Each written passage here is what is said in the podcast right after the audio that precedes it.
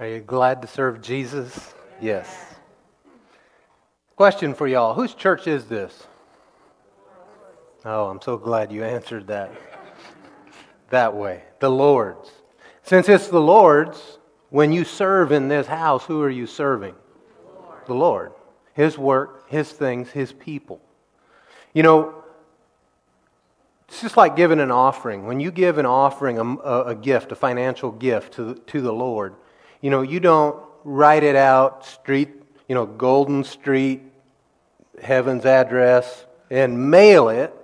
Go get a hold of, you know, Elon Musk's rockets and try to get it to heaven. That's not how he receives gifts from the earth. He receives it when Jen goes and writes out a gift and gives it to the Lord and gives it crosswise to somebody else and gives it to the Lord that way. That's how he receives an offering.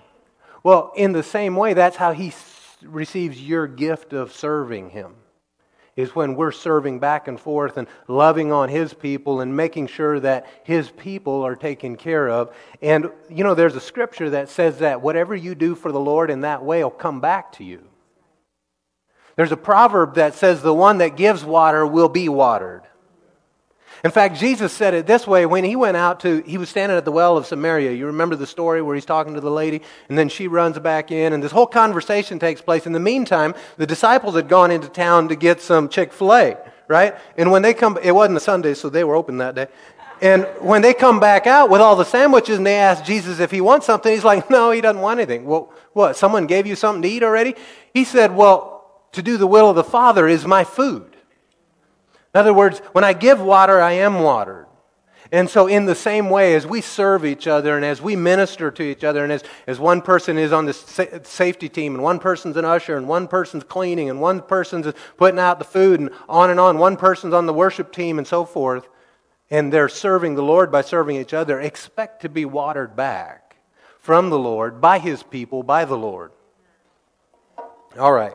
Hallelujah. It's good to be with you here tonight message number one. Are you ready for number two? I want to talk to you tonight about a subject that is extremely powerful and necessary for you to live a successful life as a believer. It's one that you could not do it without this one key thing. And this, but this one key thing is often is misunderstood and misapplied. People will even, um, they'll say, well, you know, Yay, I'm so glad for it. And often they don't even understand what it is, though. What could I be talking about? If you've spent a life growing up in church, if you're new to church, you may not have heard this. But if you've grown up in the church, been around the church, been in Sunday school, you've heard the phrase, the grace of God be with you, probably more times than you can count. I mean, if you read your Bible, it's all over in the New Testament, the word grace. 156 times in the New Covenant writings that we have, the word grace appears. Now, it doesn't always appear as the word spelled G R A C E. Sometimes it appears as the word favor. Sometimes it uh, appears as the word graciousness or thanks. But it's the same word, the word grace. And so, because we hear it and are around it so often, and, and we are used to this Christianese language of, you know, but for the grace of God, and will the grace of God be with you, and grace be on you. And we hear it and hear it and hear it until it becomes so familiar to us that it loses its significance to us to what it does, and the role that it plays in our life, and the importance of why we need it, and, and how to, what is it? How do I appropriate it? you know, we sing about it, don't we? Just because you sing about something, does that mean you understand it? Just today, I found out that a song that I'm singing, my, well, I haven't really sung it my whole life, a song I've known my whole life. And whenever I'm in the store and the song comes on and I hear that line, you know, yeah, I can sing along with it because somehow the words are still there. And I just found out today that I've been saying the words wrong, not even close to what it says. But I've been singing it. Didn't even know what I was singing. Is that possible with grace? Did you know that the letters to the churches, so from Romans to Revelations, you know, there was the four gospels written, and then Acts of the early church, And then from Romans to Re- Revelations, those were all letters. We call them books. In those letters, at the beginning and end of either, either the beginning or the end or both, there's 22 of those letters. Out of those 22, 18 of them begin and or end with grace be with you, grace be on you, grace to you. Only four of them do not begin or end with that out of all those letters. And those four have it in there, just not in the beginning and the end of it. So here's my, my point in saying that. It, because that real estate is pretty limited. What's in the Bible is pretty limited. As far as, you know, we don't have 48 volumes the size of the Bible, of, of the New Testament letters. So the real estate of what's been, what's been chosen by the Lord to be in what we call the Bible is pretty valuable real estate. And he didn't just put things in here just because, well, we need something to fill up the pages.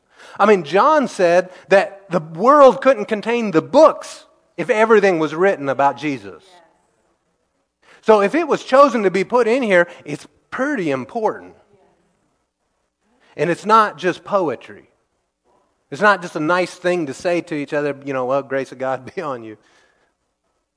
So, what, what does it even mean? What is grace? We're going to answer that question. We're going to answer what is grace? What does grace do? And can I have more grace? And how to get it.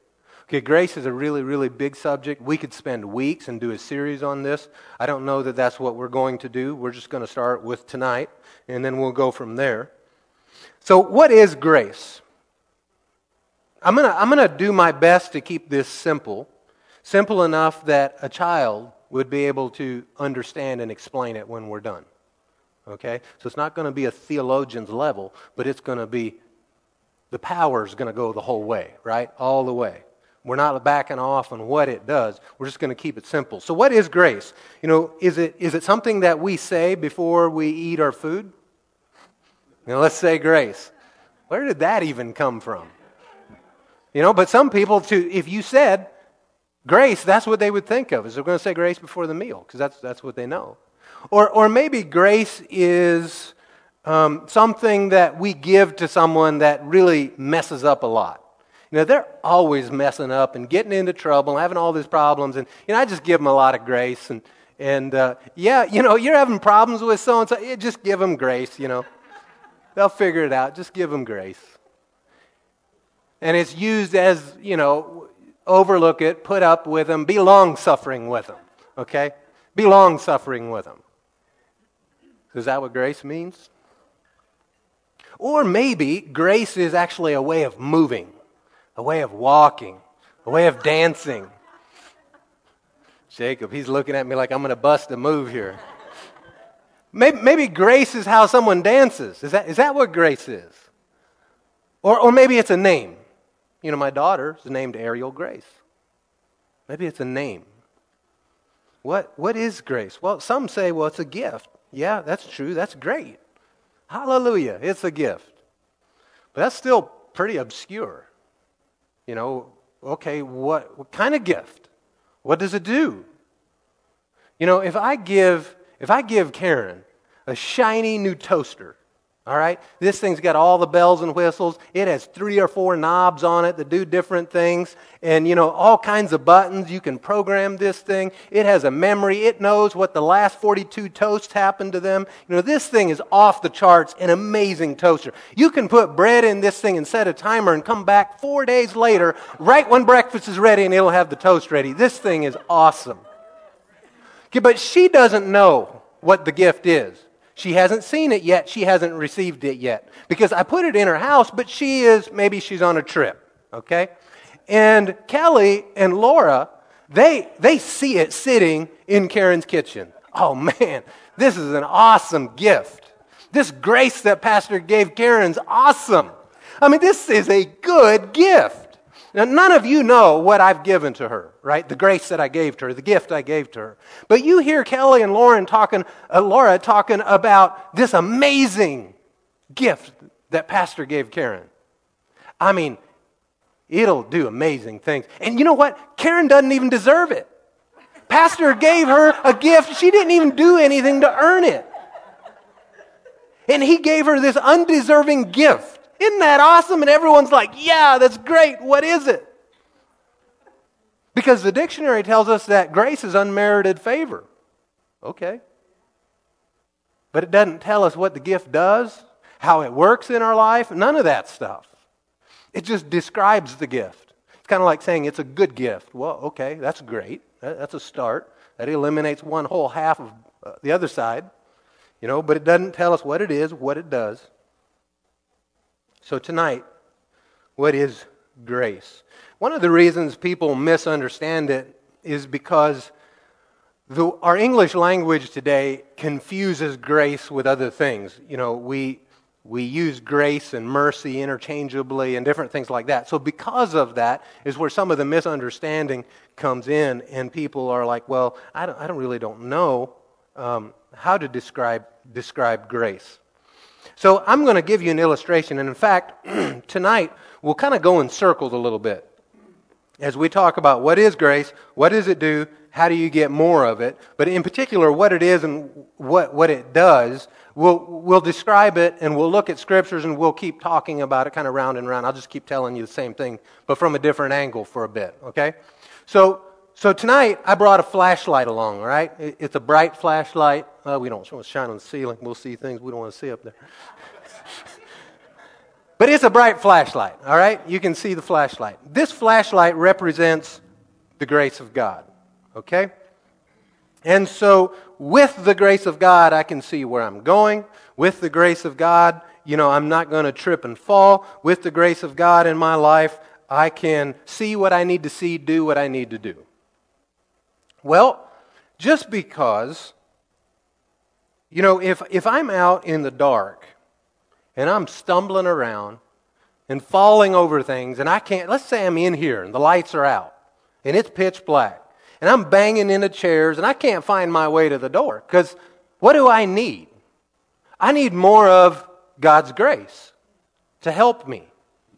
Now, okay, the Lord shows up and he says, Here, son, here's some grace for you. And he gives me his grace. So I take His grace and I go, Hallelujah. Isn't God good? He's given me His grace. But yet I keep stumbling and banging into chairs and falling over things. And man, isn't this great? Great. God's grace is so good. Fall down again, get up. What's going on? Well, I'm not using His grace. He gave it to me, but I'm not utilizing it.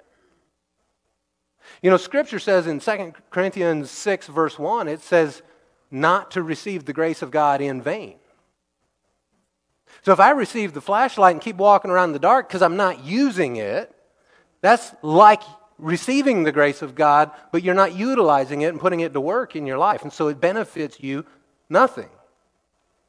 All right, so now I take the grace and I begin to use it. And I can see where I'm going. Am I now going to trip and fall over things?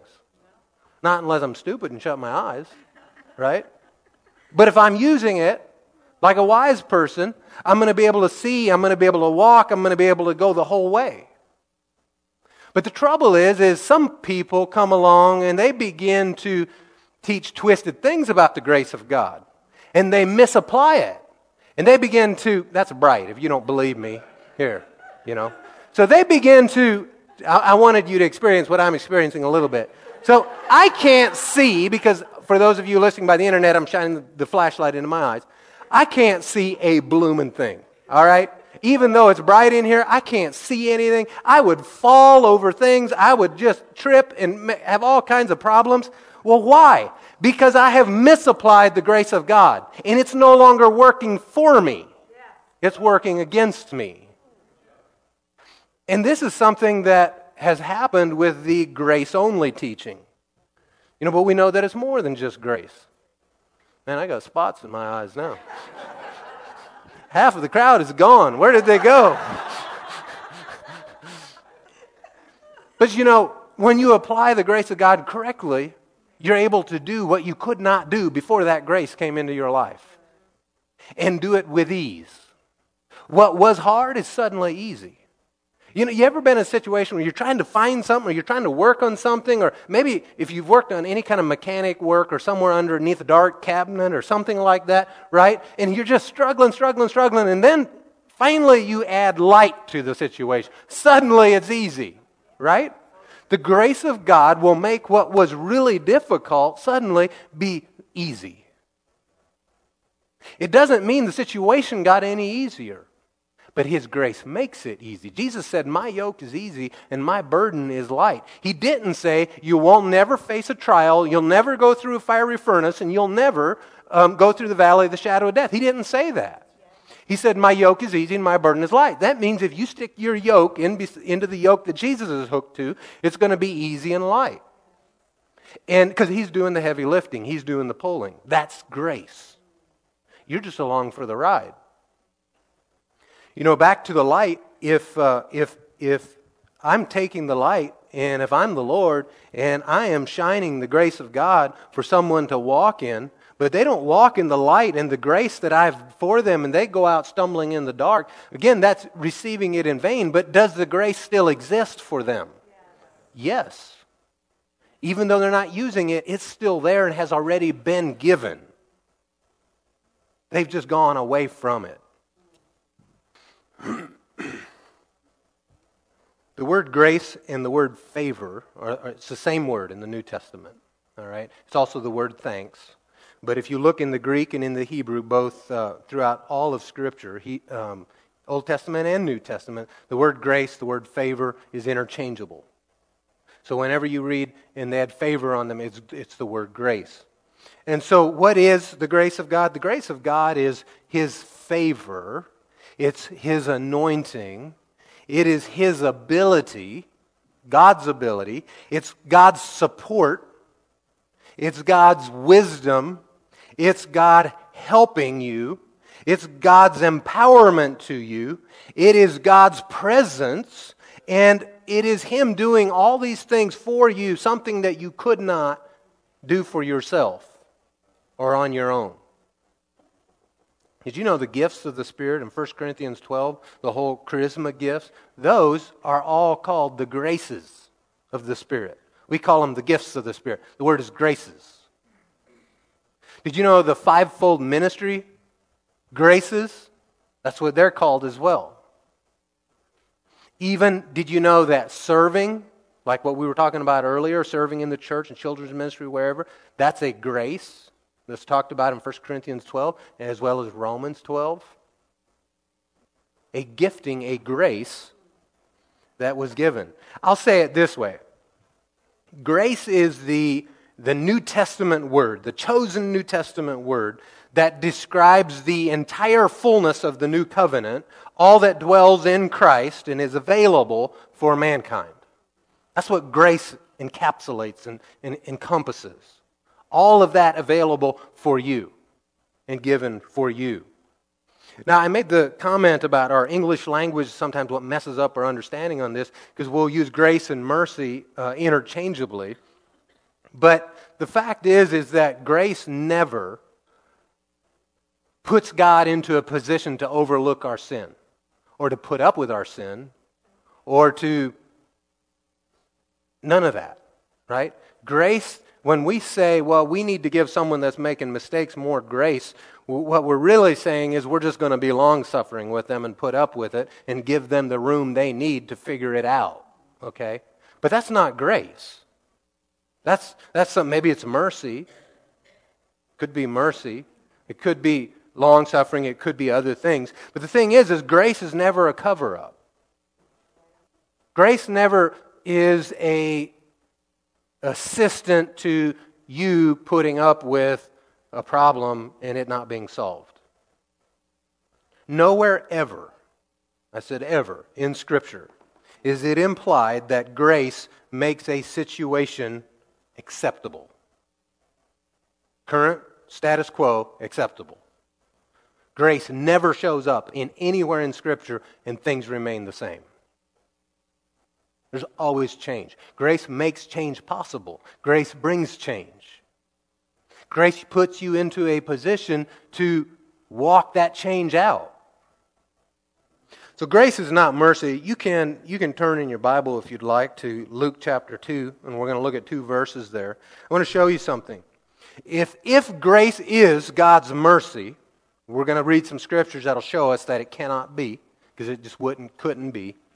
But if the grace of God is mercy, or God is being long suffering, or if grace is God overlooking something, or if grace is just God being understanding of us, or if grace is God putting up with something, look at Luke chapter 2, verse 40. Speaking of baby Jesus, they'd just taken him to the temple, they come back out of the temple, and uh, they'd spoken with Simeon and, and the, uh, the prophets there. And so they come back out, and it says in verse 40 the child grew and became strong in spirit, filled with wisdom, and God's grace was on him. Then, he, when he's 12 years old, he goes to the temple, and his parents forget him for three days, and all of that stuff happens. So they go back and get him. He's like, Don't you know I need to be at dad's house, right? And they're like, Well, okay, but you need to come with us. And so look down in verse uh, 52. It says, and, and Jesus, well, in verse maybe 51, it says Jesus um, submitted to them and obeyed them. And in verse 52, it says, Jesus increased in wisdom and stature and in favor with God and with people. That word is grace, the word favor.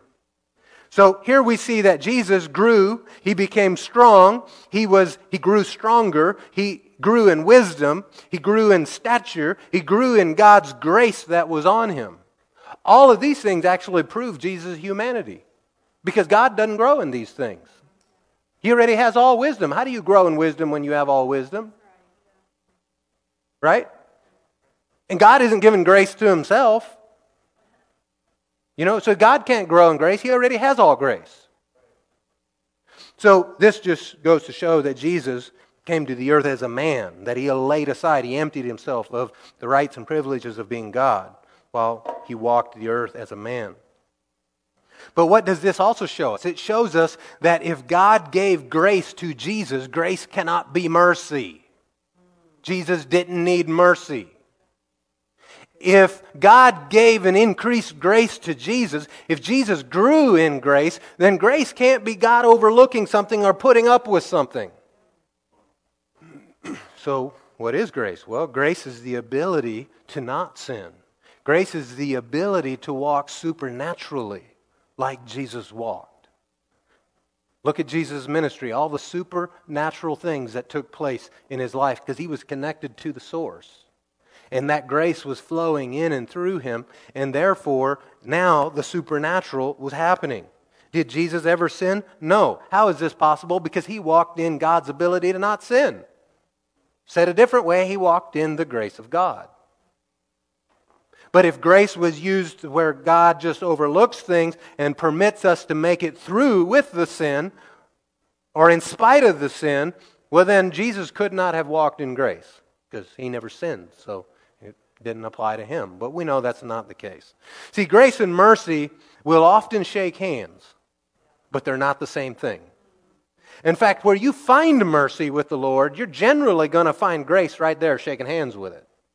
And compassion, right? Mercy, compassion, grace is kind of how the chain usually flows. And so when you see, well, mercy and grace being closely related, mercy is not giving what a person deserves justly, right? You don't reserve the just judgment you deserve. That's mercy. But grace is then going further and giving you now what you didn't deserve the good name, the authority, the power, the ability to live a righteous and holy life. I'm going to say this again. Grace is God enabling you and empowering you to do something that you could not do for yourself or on your own. A good example of this would be Peter walking on the water. Can any human being walk on water in their own strength and might? No. No. In fact, it took supernatural ability given by the Lord for him to do it. That is what grace is. Now, when he began to bubble and cry out for help and had, was sinking down, now Jesus' mercy came on display. He grabs him, right? He didn't let him bubble out. And I don't think he drug him under the water back to the boat. Grace came back into play. I believe he got pulled back up and walked together to the boat. But mercy is what saved him or reached out, grabbed him from drowning, but grace is what goes now beyond what you deserve. Grace is not an elimination of the trial. Just remember that. It's not an elimination of the fiery furnace. Remember the three Hebrew men? They went into the furnace. The grace of God enabled them to withstand high heat, temperatures that killed anyone else that got close. And they came out and their hair wasn't singed. I mean, that's amazing for someone with a lot of hair. They came out in their clothes, didn't smell like smoke. I mean, that's amazing, right? Or how about Daniel and the lion's den? Right? The grace of God came to his rescue in the form of angels with big muzzles. They muzzled them lions right up. There was nothing they could do. And there had to be more than just keeping their mouths shut because they didn't pounce on him and rip him with his claws either. Right? They sat there and behaved themselves until their next meal showed up after Daniel. Grace, what does grace do? Grace brings you the victory, enables you to walk victoriously. 1 Corinthians 15 and 2 Corinthians 2 both say similar things. It says this Thanks be to God who gives us the victory through our Lord Jesus Christ. The word thanks is grace. Grace be to God who gives us the victory. It's by His grace that we have the victory, is what they're saying. It's by his grace. And if you look in 2 Corinthians 2:14, similar verse says thanks be to God, grace be to God who always leads us in triumph in Christ. By the grace of God, we are always caused to triumph if we'll use it and not receive the grace in vain. If we'll utilize it, if we'll put it to work, if we'll take it and receive it by faith. Let's go over to uh, you can turn to Isaiah 50. And while you're going there, I'll just talk a little bit more about this. In the grace of God that causes you to overcome and to be victorious can also I mean have you any of you ever won a spiritual battle that you felt you could not win on your own but God? Is there anyone here like that? Okay. So when that victory came for you, and you realize this isn't something I could have done for me, it's something He did for me, how would you like to grow more in that? God helping me, right? Receiving more of, of God. Um, if I can have a little bit of grace for a little victory, maybe I could have a lot of grace for a lot of victory. Did you find Isaiah 50? Let's look in verse 4. Actually, before I read that, I'm going to read this verse to you out of 2 Peter 3. It says, grow in grace. Peter said, but grow in the grace and knowledge of our Lord and Savior Jesus Christ. To him be the glory both now and to the day of eternity. Amen. So if Peter said grow in grace, then obviously we must be able to, else he wouldn't have said that. You know, he never told them to do the impossible. But grow in grace implies that we're able to, that it's a thing that you don't have to be just satisfied with the grace level that you're currently at. If Jesus could grow in grace and if he was our example, then you and I can grow in grace as well.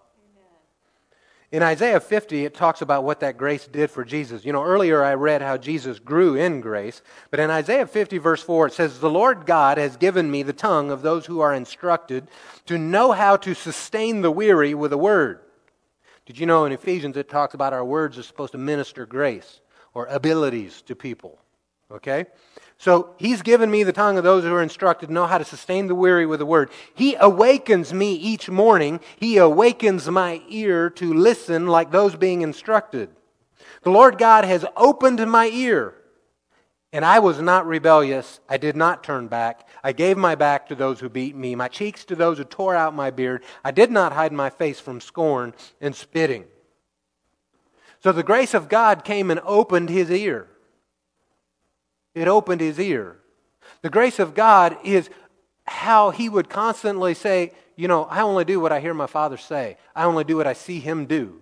That was the grace of God's ability coming and showing him. But he had to have his ear open to be able to do it. So if Jesus, the Son of perfect, spotless, sinless Son of God, needed his ear opened by the Father, then surely you and I need our ear open too. And so we should ask the Lord that Lord, open my ear so that your grace may flow freely into me and that I might hear it, that I might recognize it and see it. Go over to John chapter 1, the Gospel of John. And let's look in verse 14. Now, in the beginning, here in John, verse 1, speaks of Jesus being the Word. And then in verse 14, it says, The Word became flesh. That'd be Jesus. And dwelt among us, or the word is tabernacled among us. We observed his glory, the glory as the one and only Son from the Father, full of grace and truth. Now, John, John the Baptist, that is, testified concerning him and exclaimed, This was the one of whom I said, The one coming after me ranks ahead of me because he existed before me. And then see verse 16. Indeed, we have all received grace upon grace from his fullness. From his fullness. He has grace to spare. Don't worry, you're not running him out. Okay? Your problem is not so big that it's going to cause the lights of heaven to dim while they deal with it, right? It's nothing.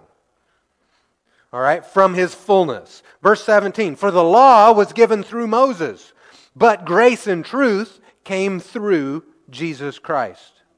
Grace and truth came through Jesus Christ. I'm going to read it to you in the Amplified, um, verse 16. For out of his fullness, abundance, we have all received, all had a share, and we were all supplied with one grace after another and spiritual blessing upon spiritual blessing, and even favor upon favor, and gift heaped upon gift. For while the law was given through Moses, grace, unearned and undeserved favor, and spiritual blessing and truth came through Jesus Christ. Now go over to Acts chapter 4. And let's look all the way down into the church, early church, has just started out. They've faced a little bit of opposition. They prayed. They'd have asked the Lord for boldness, and He shook the place, and they all spoke boldly, it says, and were filled with the Holy Spirit. And now look in verse 33. It says, with great power the apostles were giving testimony to the resurrection of the Lord Jesus. Hey, listen, right here's a secret, and this is not what the message has been about, but it does involve grace. And for some of you, it'll answer some things. If you want to walk in great power, give testimony to the resurrection of Jesus. Because a lot of times we want the supernatural, we want the miraculous, we just don't want to have to tell anyone about it until it happened and allow that to be the dinner bell. But really, it's backwards because when you read Mark 16, it says that they went out and preached everywhere. The word came first, and then signs and wonders followed them. And it, what did they preach? Well, they preached Jesus and Him crucified and Him resurrected. And that message will bring miracles because the Lord will confirm his word. But here in Acts, so they're giving, with great power, the apostles were giving testimony to the resurrection of the Lord Jesus, and great grace was on all of them. Not just a little bit, but great grace. I mean, a little bit of God's grace in our life will do amazing things. We're testimony to that. Some of us have experienced different levels of grace and Him helping us at different times in our life. Some of us may have experienced that more than others. But if great grace, it doesn't say great grace was on the apostles or great grace was on the, the elders of the church. It says great grace was on them all. And there was at this point thousands of people in the church. I mean, on one day, 3,000 had come in on the very first day right? This is now some time later. And it said how they were growing and growing. And just prior to this, they were so moved by the love and compassion of God that they enabled each other with a financial grace and started having their finances kept in common to bless each other. And then out of that is where all of this happens. And it says, Great grace was on them all. Let's read it a different way. Great empowerment from the Lord was on them all. Great ability from the Lord was on them all. The great presence of the Lord was with them all. Do you see how so often we, we've allowed grace maybe to lose its significance to us when we read over it? God doing something for me that I couldn't do for myself. Now, don't hear that statement alone. Because some people would, most of us, probably are the same way. Because I'll include me. It would be great if the Lord would just do it. and I don't have to do nothing, and I can sit over here and say, Good job, Lord, good job, right? But that's not how it works. If you want to walk in grace, that means we're going to have to take steps. We're going to have to step out. We're going to have to do things. You know, when Jesus said, My yoke is easy and my burden is light, he never said, I'll never ask you to do something that's impossible. It's easy and light because he makes the impossible possible, right? That's his grace flowing through us. But we have to take the step. Like Peter, we have to get out of the boat. I mean, the rest of the disciples never even tried. But he got out and walked on the water. Great grace. Look at your neighbor and say, Great grace. I want it. What if God's grace on you increased just a little bit? What if it doubled? Or what if it increased by like a thousand percent? Like a ridiculous amount, where it was like great grace. I mean, think of what you've accomplished already by God helping you, things that you know were not possible on your own. Imagine if that just went up to like a great portion. If the Holy Spirit on the inside of you would take up more real estate than He does right now, the presence of God would become more real, more tangible, more felt on the inside of you, more aware of His presence. Suddenly, the things that were hard would seem to be easy, wouldn't they? The things that were impossible, you would look at differently. You know, has anyone ever asked you that question? What would you do if you knew you could not fail? Right? Well, what would we do if God's grace on us was great instead of the current level that you have? What would we accomplish? What would we believe for? Go over to Romans chapter 5. I want you to look at a few verses here. And then we're going to switch and tell you how to receive more of this gift of grace. In Romans 5 and verse 2, um, no, let's go back to verse 1. So that's good too. Maybe we should go back to chapter 4 or 3 or 2 or 1. All right, in verse 1. Therefore, since we have been declared righteous by faith, we have peace with God through our Lord Jesus Christ. Now, Ephesians says that we are saved by grace. God doing something for us that we couldn't do for ourselves, right? It wasn't by works. It says that in Ephesians. So it's God's ability to something that, you know, grace, by grace you're saved doesn't mean you get to stay the way you were. It means you're going to be different. Grace enables change. So he says in verse 2 We have also obtained access through him, through Jesus, by faith into this grace in which we stand. And we rejoice in the hope of the glory of God. Grace is a place to abide, not a place to visit. Now, the valley of the shadow of death is a place to visit, not abide. You're going through it. You're not camping, right? We said that last week. But grace is different. Grace is a place that you're going to pitch your tent and drive your stakes into the ground and say, Here I am, Lord. It's a place to stand. A place to stand. And you do that by faith. What has the Lord said that He would do for me? Then I believe that. How did I describe grace earlier? It's the, the chosen word in the New Testament that encompasses all the things of the new covenant and all that Jesus is for mankind. Grace includes those things. So, in order for us to stand in it, then we're going to have to have we're going to have to do a part to be in it. Go down to verse 17. says here, since by one man's trespass death reigned through that one man, that would have been Adam, how much more will those who receive the overflow of grace? See, there's extra. There's an overflow of it. Overflow of grace and the gift of righteousness. What's going to happen with this kind of person? They're going to reign in life through the one man, Jesus Christ. Grace coupled with a right standing with God, grace coupled with right standing with God, empowers you to reign in life, empowers you to rule and reign, not go under and be dragged through. Right? Grace with an awareness of your right standing See, when you're aware of your right standing with God, now it's a whole lot easier to believe that He would help me with this. Right? Because with enough grace, you'll be free from bondage, you'll be free from addiction, you'll be free of all of those things because you can make it through them and live above and beyond them. With enough grace in your life, if you'll grow in grace with enough of it, you could do anything. I mean, Paul said, I can do all things through Christ who graces me, strengthens me. all right. Let me tell you how that you could receive more of God's help. Because grace is God helping you do what His will is. Not helping you to run away, helping you do what His will is. How could we receive more of God's help? Go over to James chapter 4 and verse 6. James 4 6, 6 says, But He, speaking of God the Father, gives more grace or greater grace. We said we wanted greater grace a little bit ago. Well, He's the one who gives it. And if He gives it, that means it's possible to receive more of it. So He gives more grace.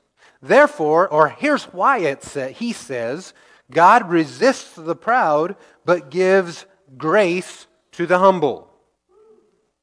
He resists, He fights against, He opposes the proud but he is helping those who are humble. He is coming to their aid. He's empowering them. He is fighting on their behalf. He is giving them abilities that they couldn't have before. I mean, think of Moses. Moses is the meekest man in all the earth, right? And the grace of God comes on him to do some things. Tells him, throw down your staff. Turns into a snake. Moses begins to run away. Seems reasonable to me, right? And God says, No, pick it up. He picks it up back into his staff. Grace of God is doing all of these things in him. Remember, the gifts of the Spirit, one of them is the working of miracles, the graces of the Spirit. The grace of God is on him to do these miracles. And so when he shows up in Pharaoh's court, and throws down the staff. Actually, it was Aaron's staff, I guess. They threw down, Aaron threw down his staff, and it turned into a snake. And Pharaoh's magi- magicians all do the same thing, right? They throw down their staff because what is the world hungry for today? Power. They want power. That's why so many people dabble in witchcraft and Harry Potter and all these other things. Is because they, they would like to experience power. And so his magicians throw it down and they turn into snakes, but Aaron's snake, his staff, ate all the other staffs. They threw down their staff and it became a snake. The grace of God will make that possible. Now, I don't know about you, but that's one grace I don't care if I don't have in my life. You know, that my staff would turn into a snake. Because I don't know how you go to bed that night and lay your staff beside your bed. I don't know. I think I'm going to put the staff in a cage, just in case. I'm just having fun. Yeah, he'll eat all the bad snakes that come around. Yeah, good point. Bad snake comes around, my staff will wake up and get you. All right, so God resisted the proud Pharaoh, but he helped the humble Moses. But he'll do the same thing for you and I. So here's how to get more of God's help. Number one, step number one is humble. Humble yourself before the Lord. Humble yourself before the Lord. Acknowledge that this is bigger than you. Acknowledge that in and of yourself, you make a fine mess of everything. And that without His help, yeah, it's pointless. Acknowledge your need of Him. Acknowledge your need of a Savior, of a, of a champion. Acknowledge your need of a Father to direct you and to guide you, and to tell you how and where to go and what not to do. So that's humbling yourself, right? Step number two is ask Him. Ask for help.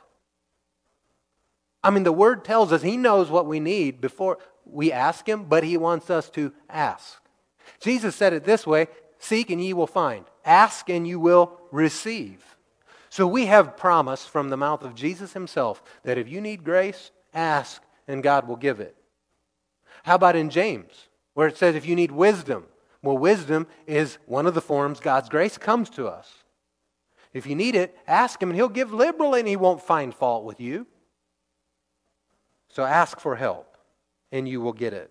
Hebrews 4:16. Let's go there and then we're going to close with a prayer. We do not want to receive God's grace in vain. We want to receive it, use it, walk in it because what did Jesus say? He said to the one who has a little even more will be given. You want to increase and grow in grace? Humble yourself, ask him for it and do what he's telling you to do. Because part of humbling yourself is obedience to what he's been telling you to do. See, if he's been telling you to do something and you're refusing to walk in it, that's not being submitted to him. That's not humbling yourself, and you're not going to get the grace. So do what he's telling you to do. Hebrews 4:16 says this, "Therefore let us approach the throne of grace." How do you like that? It's called the throne of God helping me, of God's ability, the throne of salvation, the throne of God enabling me to do His will, the throne, right, of grace. So approach. It says, let us approach it. It doesn't say shout from a distance or from outside of heaven's walls. Right? All these people that try to bombard the gates of heaven, act like a bunch of enemies. But the children go right into the throne room. Right? They don't have to storm heaven, they walk right in. They belong right up to the throne of your help, of grace, and with boldness. with boldness, not timid, bold, bold as he is, because you are standing in his righteousness. And it says this so that, here's why, so that we might receive mercy. In other words, so that we would have mercy and not get what we deserve. Because, oh, we deserve it plenty. And be bold in coming and looking for that mercy.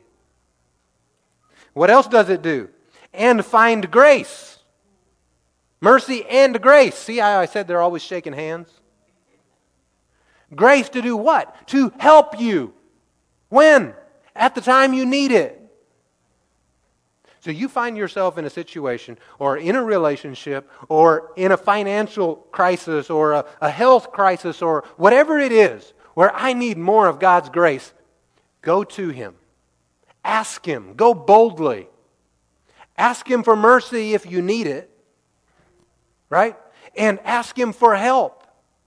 And they that ask will receive, is what Jesus said. It doesn't say, Therefore, let us approach the throne of grace with boldness, so that we might receive mercy and find grace if it's in His good favor to give it to us. Doesn't say that. There's no maybes here. There's discovery and there's walking in it. You come in, it's available, it's there. If you go to McDonald's, you expect to be able to buy a Big Mac, right? I don't know why someone would do that, but People do. They're still there. If you go to McDonald's, you expect to ha- them to have what they're known for. When you go to the throne of grace, what should you expect to find there? Grace, help, mercy. Everything I need to walk back out of here and walk as an overcomer and more than a conqueror in that situation that I, I was in.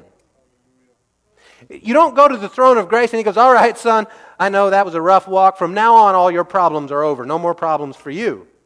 That's not what that is. Again, you want to walk in more of it, do what he tells you to do. Get your marching orders from him, go to him, ask him for help. And Lord, what's my part? What should I do? And you going back out and humbling yourself and doing what he said to do, do it his way, is you just positioning yourself for it to rain grace on you to the ability to where you walk away going, that's great grace. Wow. And see, if we as a church, as a body of Christ, just rise up in this and we seize it and we take a hold of it and we believe God and we enact, we humble ourselves, right? And we ask the Lord for more grace, then we can expect that there's going to be enough grace in this house to do everything that He's requiring of us in these coming years. Buildings, properties, all of it. Everything that the vision that He's put, the church planting, the things that He has here. If we'll ask Him for help, and we're willing to just step out and do whatever He's telling us to do, then we can expect mighty things to happen in the streets and in the field right? In your house, in my house. All right, you can stand with me And I'm going to lead you in a prayer. and we're going to ask for more of God's help. We're going to acknowledge our need of Him. And you can just repeat after me Lord, I humble myself to you. I acknowledge that I need you greatly. And that without you, I'm hopeless. I'm asking you, Father, for your help, for more grace, for greater grace. I desire it. I hunger for it. I submit to you, Father, in everything. I don't leave anything out. So cause your grace to come on me and operate through me so that people will be drawn to you. Open my ear to hear you, and give me a tongue to sustain the weary. Give me eyes to see as you see, with the wisdom and understanding to know what to do and when to do it. I ask you this in the mighty name of Jesus Christ. And it is so. I receive it. Thank you, Lord.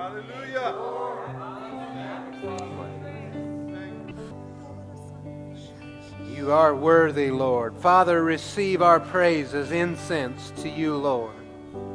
Father, we bless you. I thank you, Lord, for the open, the open heaven above this house. I thank you, Lord, that your grace is more than enough for us. We bless you for it. Father, I thank you for the miracles, the healings, the deliverance that have taken place in this house, in these people.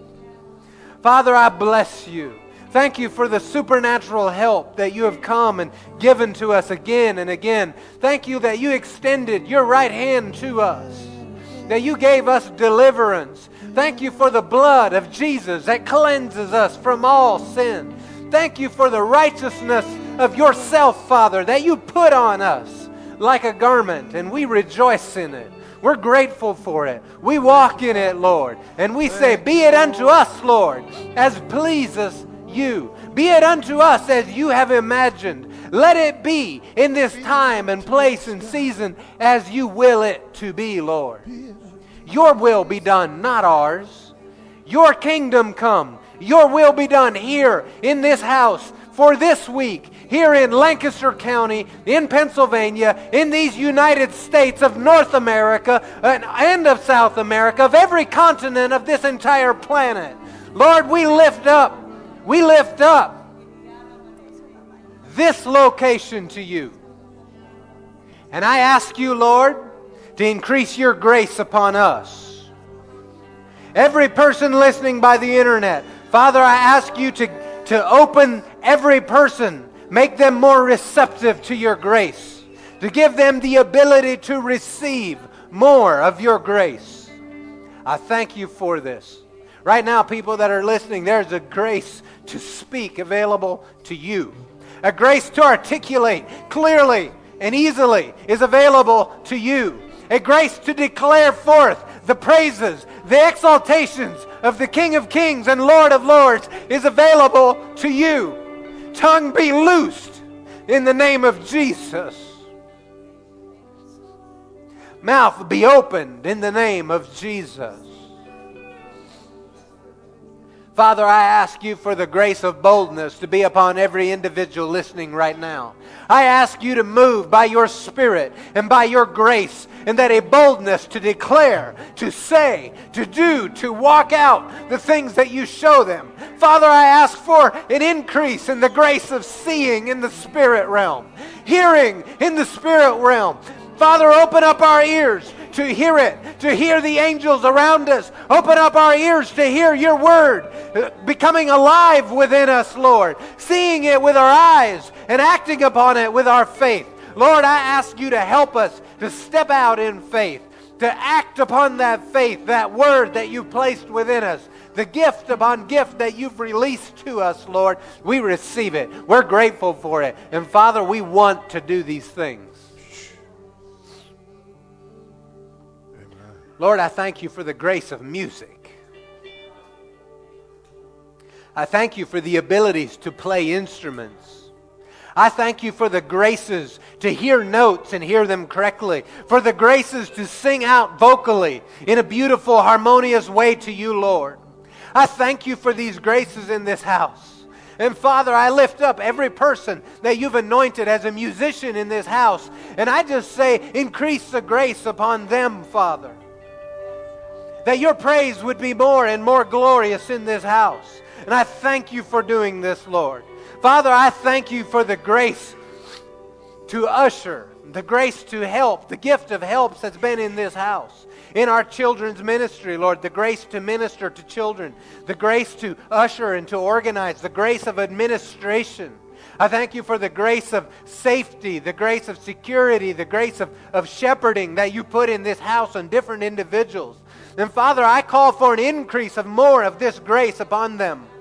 Father, I cause for an increase of grace to minister to children, a grace to minister as an usher, a grace to minister as a security team member.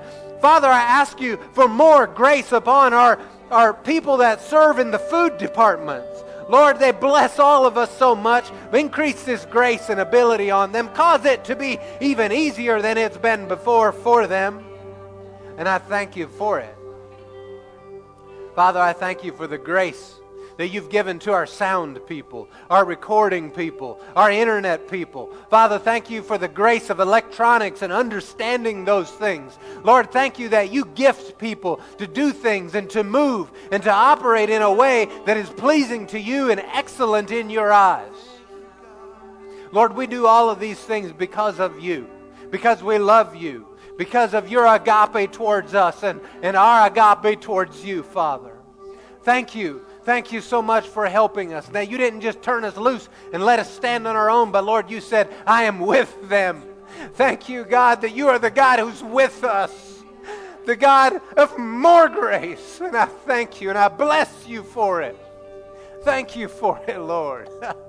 Thank you for new songs, not just for our musicians, Lord, but for every person here. Thank you that you that we are united in your spirit, in song, in harmony, in spiritual songs. Oh, thank you, Lord.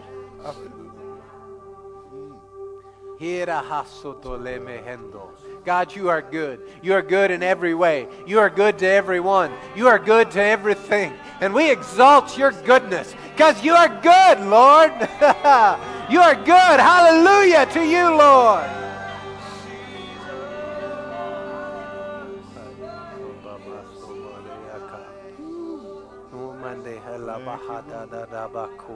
I call for an increase of the grace of business and finances upon the people in this house. Lord, those that you have called to bring in increase in the business realm, Lord, I call for this grace to this grace to increase. Yeah, make it be grace, Lord, that things would go well and easy for them, that they would have insight into business realm and decisions, witty inventions and, and thoughts that they wouldn't have had without you, Lord. Cause these things to come to pass.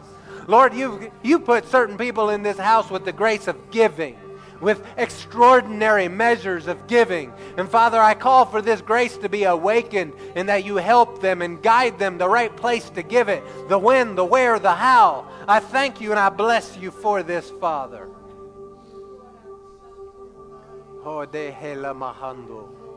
Thank you, Lord Jesus. Thank you, Lord Jesus. Lord, I call an increase, an increase of grace to the giftings of the ministries. The ministries, the, the prophet, the apostle, the evangelist, the pastor, the teacher. Lord, that those that you have graced in this house this way, Father, I call that grace to increase in the name of Jesus. Father, I'm asking for you to increase it upon this house. You've called us to, to start other works and to plant other churches and to take the gospel to the uttermost parts. So, Father, your grace is what we need to help us do that. The where, the when, the how, the who. I thank you for it. I call into alignment the people, the things needed, the places, in the name of Jesus. We are full of grace in these things. We are more than grace to do these things.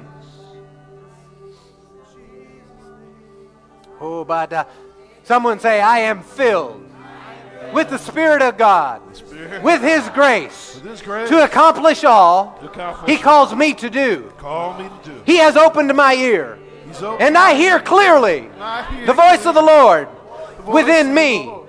He speaks to me, speaks. and I listen. I he has listen. opened my eyes my eyes. to see to see and to know And to know. with all wisdom all and all spiritual understanding all spiritual. all that is required that to is walk required this out To walk this in life, to reign as a king, as a priest to God Most High, God Most High. right here, Right here. tonight, Tonight. right now, Right now. in Jesus' name. In Jesus' name. Amen. Thank you. Well, grace be on each one of you and in you. And as you go, remember that one of the ways, right, that grace is released is through our words. So be like that one guy that was called the son of encouragement. Encourage each other while there's still time tonight. You know, encourage each other that you're going to win, that there's a way through, that you're not alone. Use your mouth to minister grace to each other because that's one way that we love God, isn't it? By giving grace to one another. All right. Bless each other as you go.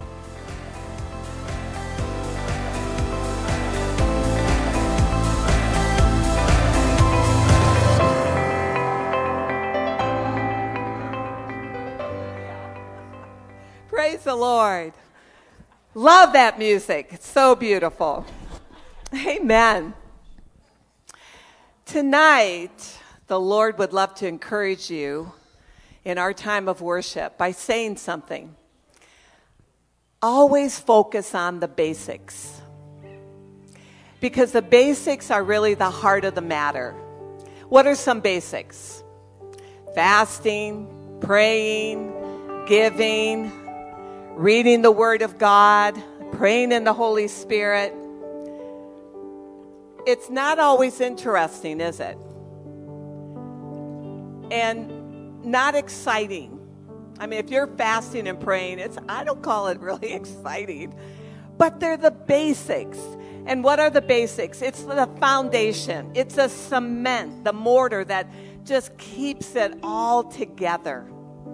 It sustains you through the good and the bad, the ups and the downs, the basics. So in the book of Philippians, it says, For our citizenship is in heaven. That's a great big hallelujah right there. See, we're in the world, but we're not of the world, not as born again children of God from which also we eagerly wait for the Savior, the Lord Jesus Christ, who is eagerly waiting for Jesus' second return. Who? Who? Who's out there eagerly waiting? Who will, and this is what Jesus is going to do. He's going to transform our lowly body that it may be conformed to His glorious body. That's a great big hallelujah. Amen. that it may be conformed to his glorious body according to the working by which he is able even to subdue all things to himself. Therefore, my beloved and longed for brethren, my joy and my crown, so stand fast in the Lord and rejoice in him. And again, I rejoice. These are the basics getting a heavenly perspective. My citizenship is in heaven. This is a very temporal time in the flesh. And one day we're going to have a glorified body like Jesus had when he came back after his resurrection. He ate fish and bread and walked through walls, and that's what we're going to have one day. And it's a foundational, basic truth that we need to hold on to. Amen. So, how about us all stand up as family tonight? We've got so much to praise the Lord for, so much to be thankful for. So, let's do that as a family. Amen. To Church of the Word, it is good to have each and every one of you here. We're going to um, celebrate for multiple reasons. One, two of those reasons tonight One is Kathleen English. Why don't you come up? And where's Kendall? Kendall Zimmerman. Is he in? Okay, both of you. Why don't you come up? We're both celebrating also with them tonight for a graduation that's taking place or has taken place. Has taken place. She says, Hallelujah. and um, you guys have invested, you know, for you, it was a choice to go back and invest in some things that you felt like the Lord was stirring you to do. Things that the Lord had dreams, right, that He'd put into your heart long ago. But not every dream comes to pass overnight, does it? Does it, Kendall? You, you didn't enter first grade and the next day be graduating. Good things take time. Did you know that? And especially if you're going to face challenges in those good thi- in those good things you're learning, right? These two put forth the effort, the time to go through what many of you have done too in your life and you know the effort, right, that it takes to accomplish something like that. And so it takes tenacity. And so we're excited for what this next chapter in life is for you, Kendall, because there's a whole life ahead of you of good things in Jesus' name. Now, there's a lot of good ahead of you for you, too. But not a whole life, right? The rest of your life. I know. 120 years is still a long time. Bring the gift over here. Let's give her one. We're going to make Kendall wait for his for a bit. And we're going to pray over you. Stretch out your hands to her. Father, I thank you for Kathleen and for the heart that you've given to her and the things that you've put inside of her and stirred her to do and to step into. And we just call, Lord, for a fulfillment of the times and seasons for these dreams that you've placed in her. And that she'll be able to walk into them in the full extent in this next chapter of how you'd envisioned it to be. And we thank you for it in Jesus' name. All right, you have one for uh, Kendall as well. Congratulations, Kendall. And um, that's no easy feat. It takes time. Just like the next season of your life takes time to fulfill, too.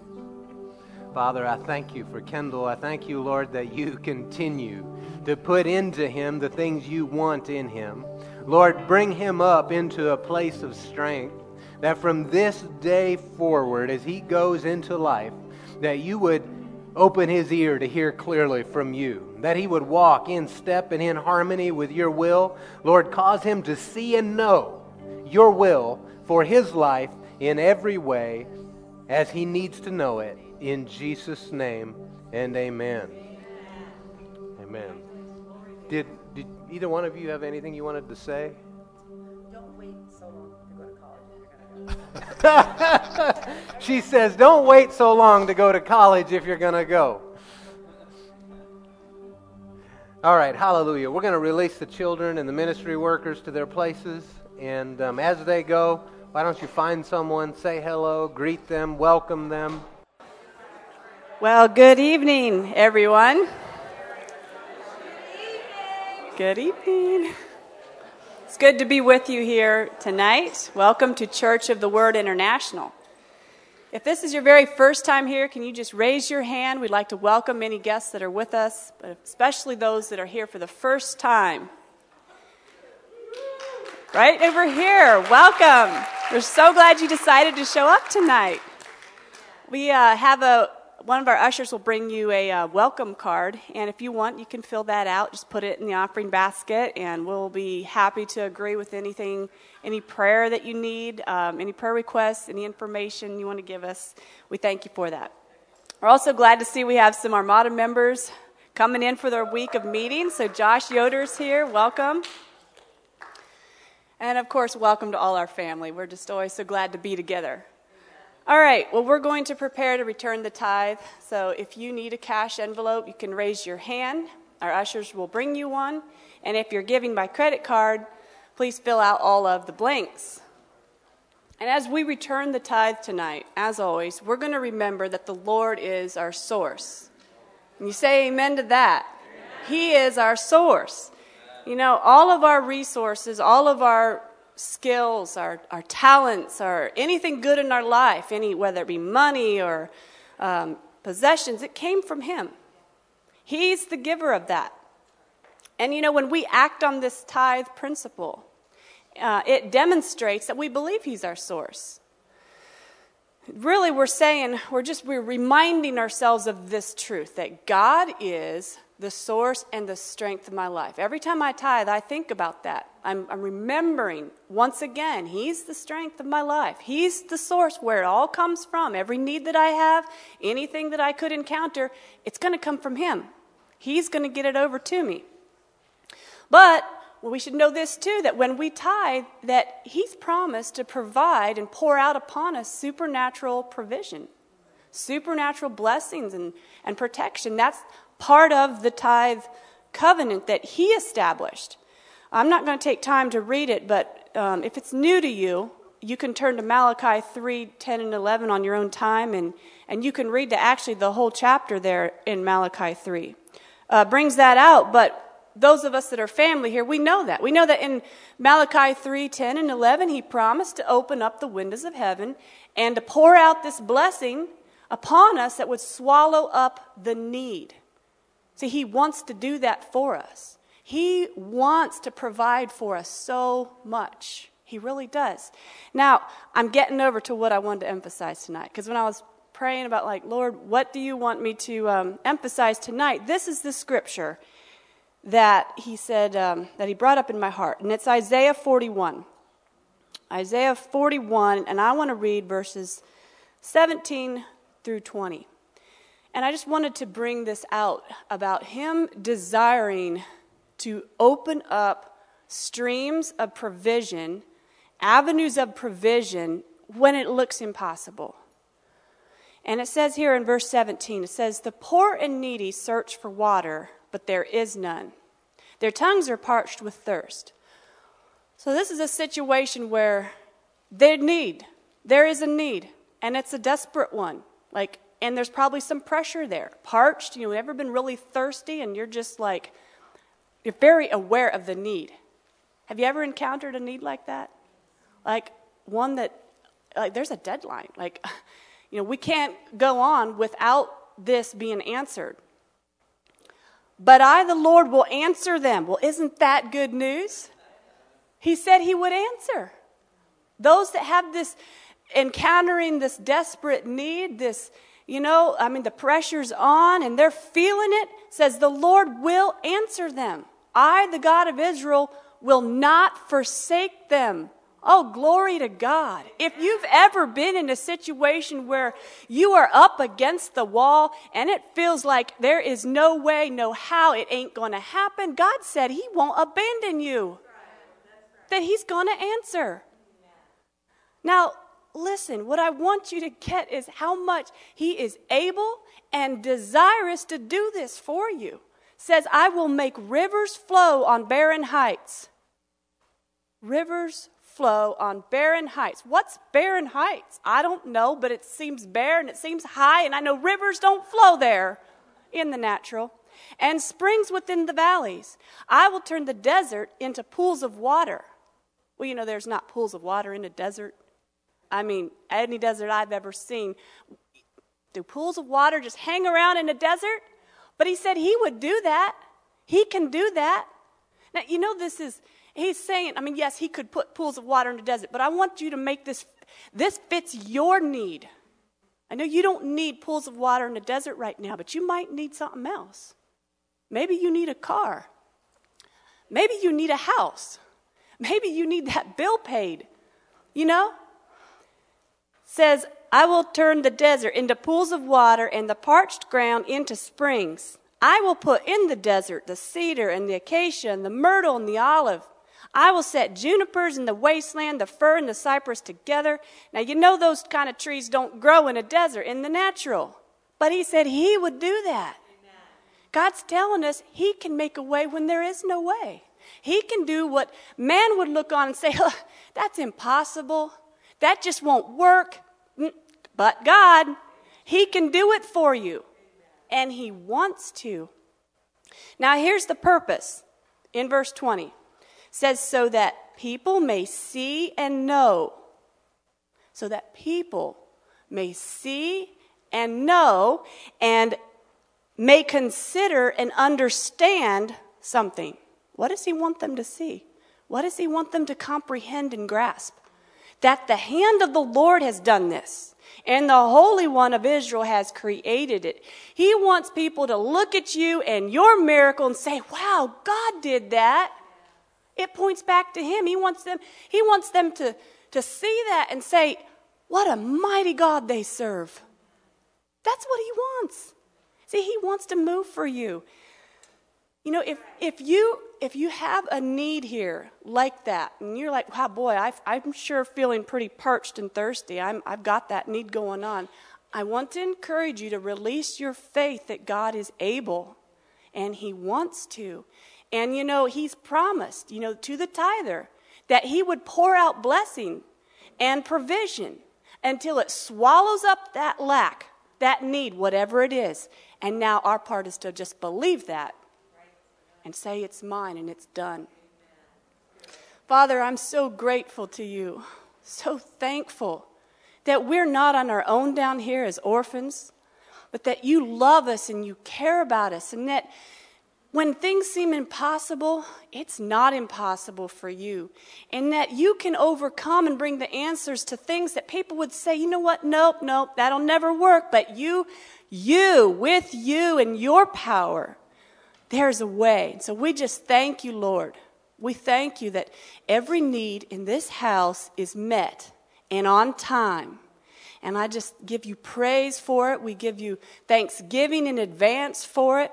And Lord, I just declare peace on every individual, peace upon every household here as they walk this out. And we just give you all the praise and glory in Jesus' name. And amen and the ushers can pass the baskets, and the people will give to the Lord. And you know, I did not decide. You know, I, know, I, I thought of a few situations that I'm aware of in this house after the Lord brought this to me. You know, I never go about choosing, you know, what I think, you know, this would this oh this would be I don't lean on my own understanding. I ask the Lord, what do you want me to bring out. And this is what he brought out. And then I thought of situations. So don't think, oh, well, you know, Jen loves me and the Lord loves you. The Lord loves you and he knows your need. All right, well, this is this is the week for our Armada Landmark. So I hope you all are registered and ready to come out and be a week of growing stronger in the Lord. You know, um, resources to live your life to do more for Him, to hit the mark. That's what this week is going to be for us if we'll show up. Now, you may show, there's three sessions a day, so it's starting Monday, 1 o'clock sessions, 2 o'clock, and 3.15 in the afternoon. Uh, dinner is at 5 for those that registered. If you did not register for supper, you're welcome to come to any of the services, the 7 o'clock one in the evening then as well. But uh, if you did not register for dinner, um, please don't show up for dinner. But you are welcome for all the services. Children's department. Um, if you have if, if you have a child in the children's department, make sure you know their number. So you see these little boxes up here. Sometimes a number pops up. That is supposed to be for, for one of your kids. So make sure you know uh, your kids' numbers so you can jump up and go down and see what is needed down there.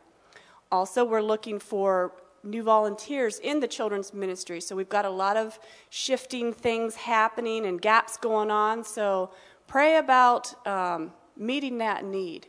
You know, it really is serving Jesus because as we serve each other, we're serving Him.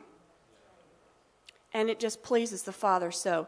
And it takes a, a family like that for this for the church to flow and work together and for everybody to fulfill their function. It's important for us to each take our place.